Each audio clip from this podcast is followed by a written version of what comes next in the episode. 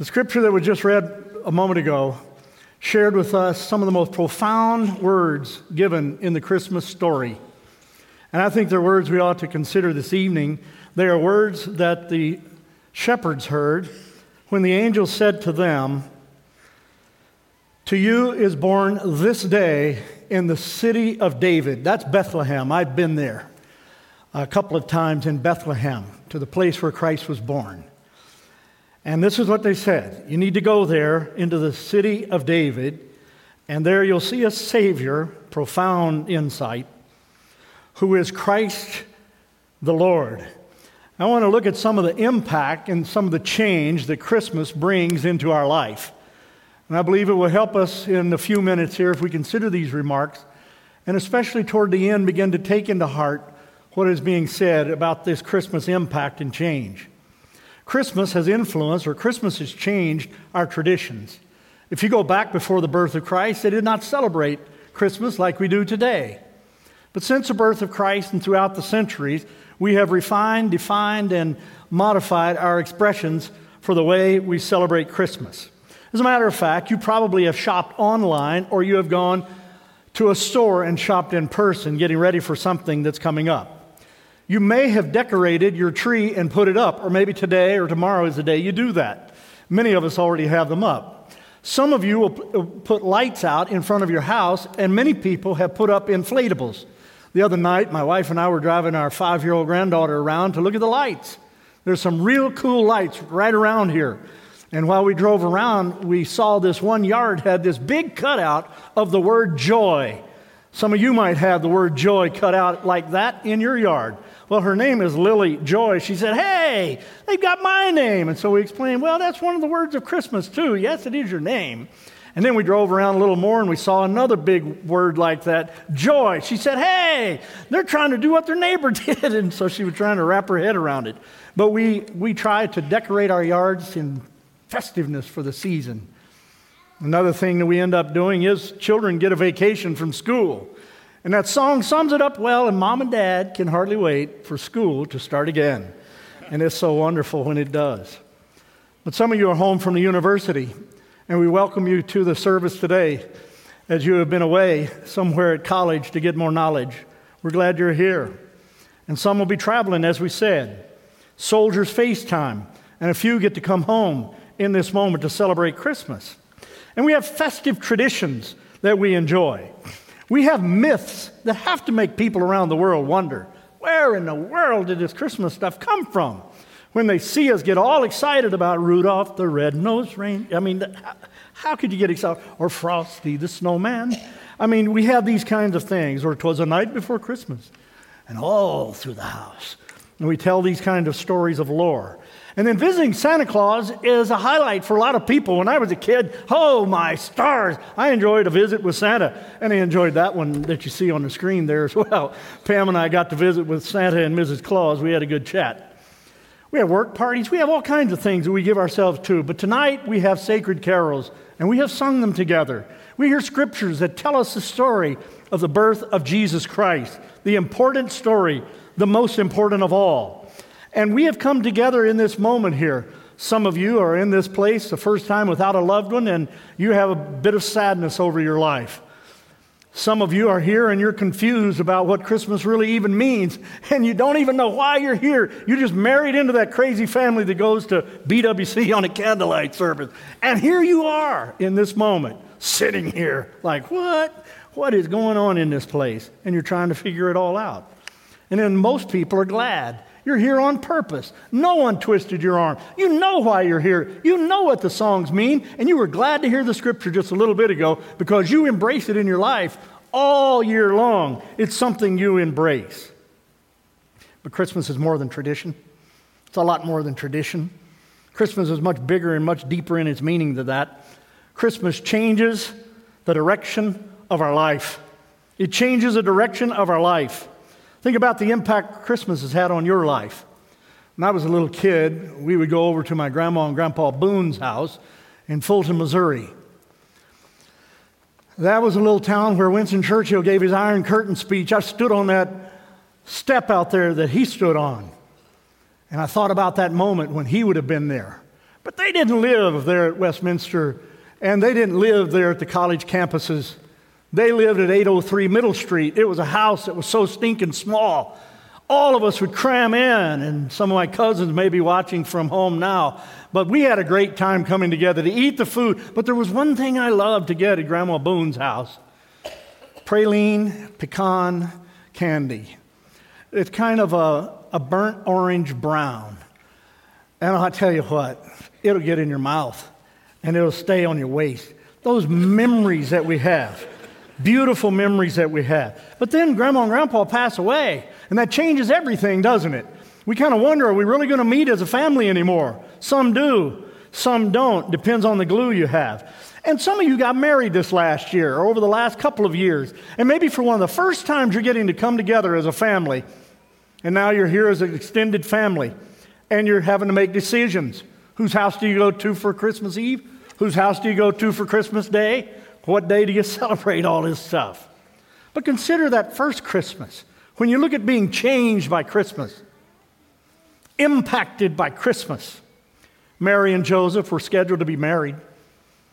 They knew that day was coming. It hadn't arrived. And much to Mary's surprise, the angel said, "You're going to have a child. You are the selected lady. You are the virgin. And you will be the one to give birth to Jesus, God's Son." And what about the shepherds minding their own business? I've been out to what's called the shepherd's field, where the shepherds would hang out with their sheep, been in some of the cave areas where some of them would get to go and house their sheep. It's pretty impressive. It's a great place to get to visit. But the message we're highlighting, He is a Savior. That means He would die on the cross. He is Christ. He is the Messiah. He is Lord. He's the one appointed by God Himself, as the Scripture tells us over and over again. And then the wise men, tomorrow in the service that happens here, they're going to be acting out the Christmas story as part of our worship experience. Wise men are going to be there. One of the guys saw me in the back, said, "Yeah, I'm going to be one of the wise men tomorrow, and I'm excited about it." But they studied stars, and they were kingmakers. They could make you a king or make you not a king, depending on what they knew. And they went before Herod, and he said, "Where is he that is born king of the Jews?"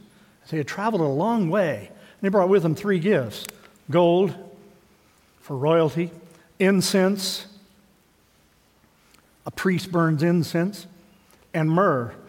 That meant embalming fluid. He's going to die.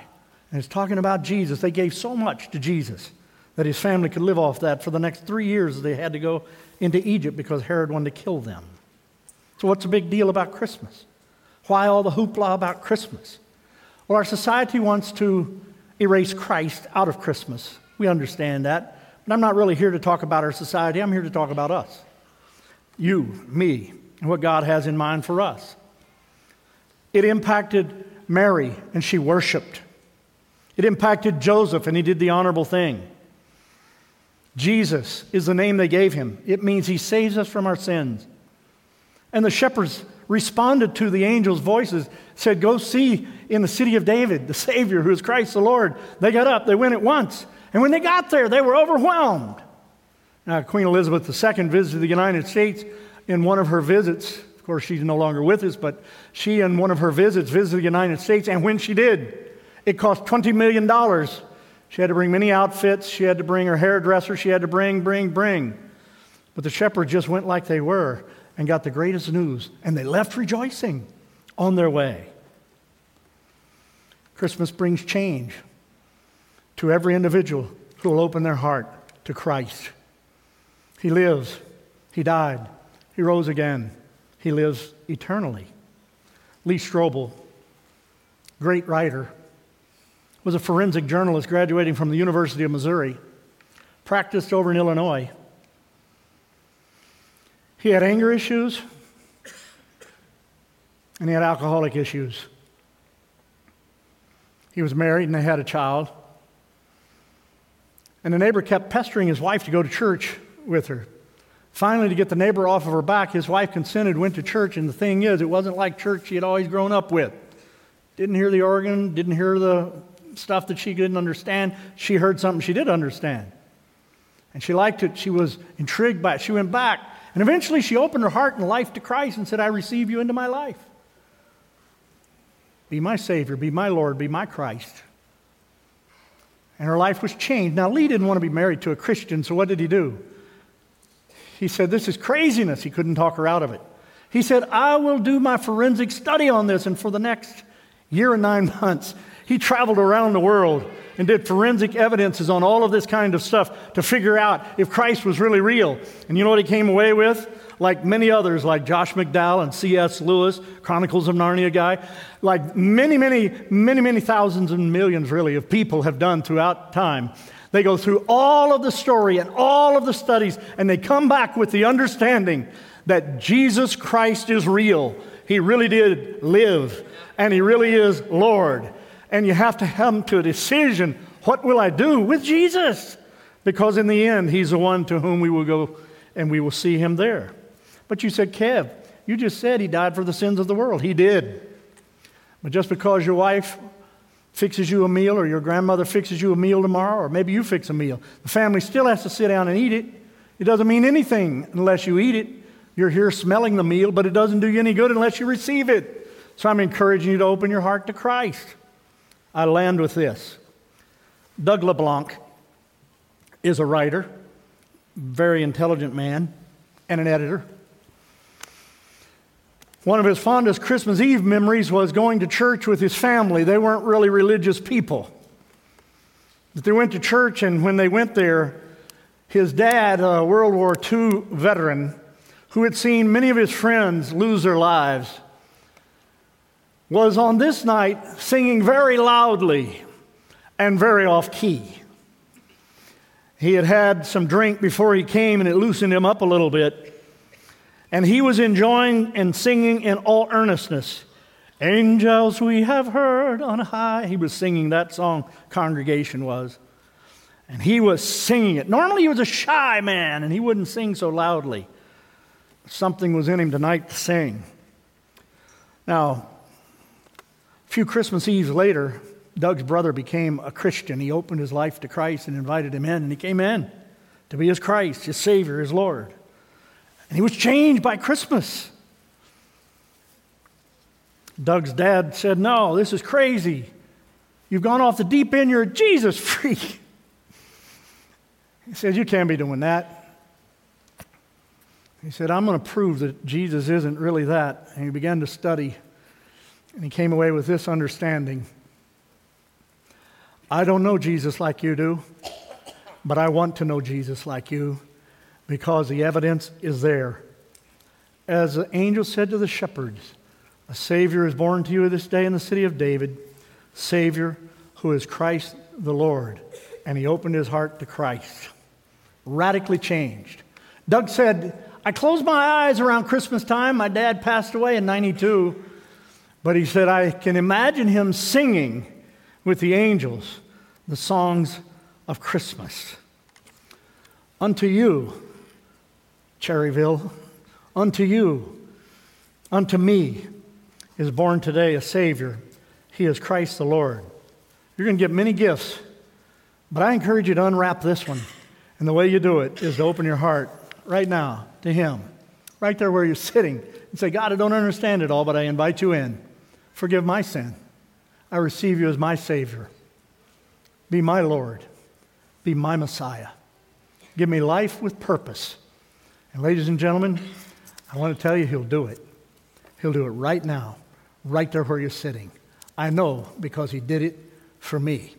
Lord, I thank you for the transformation Christmas makes in our lives when we open our heart to the message that you have given us. To the gift of salvation, for God so loved the world, he gave his one and only Son, Jesus, that whoever believes in him shall not perish but have eternal life. So we partake of this meal in Jesus' name. Amen.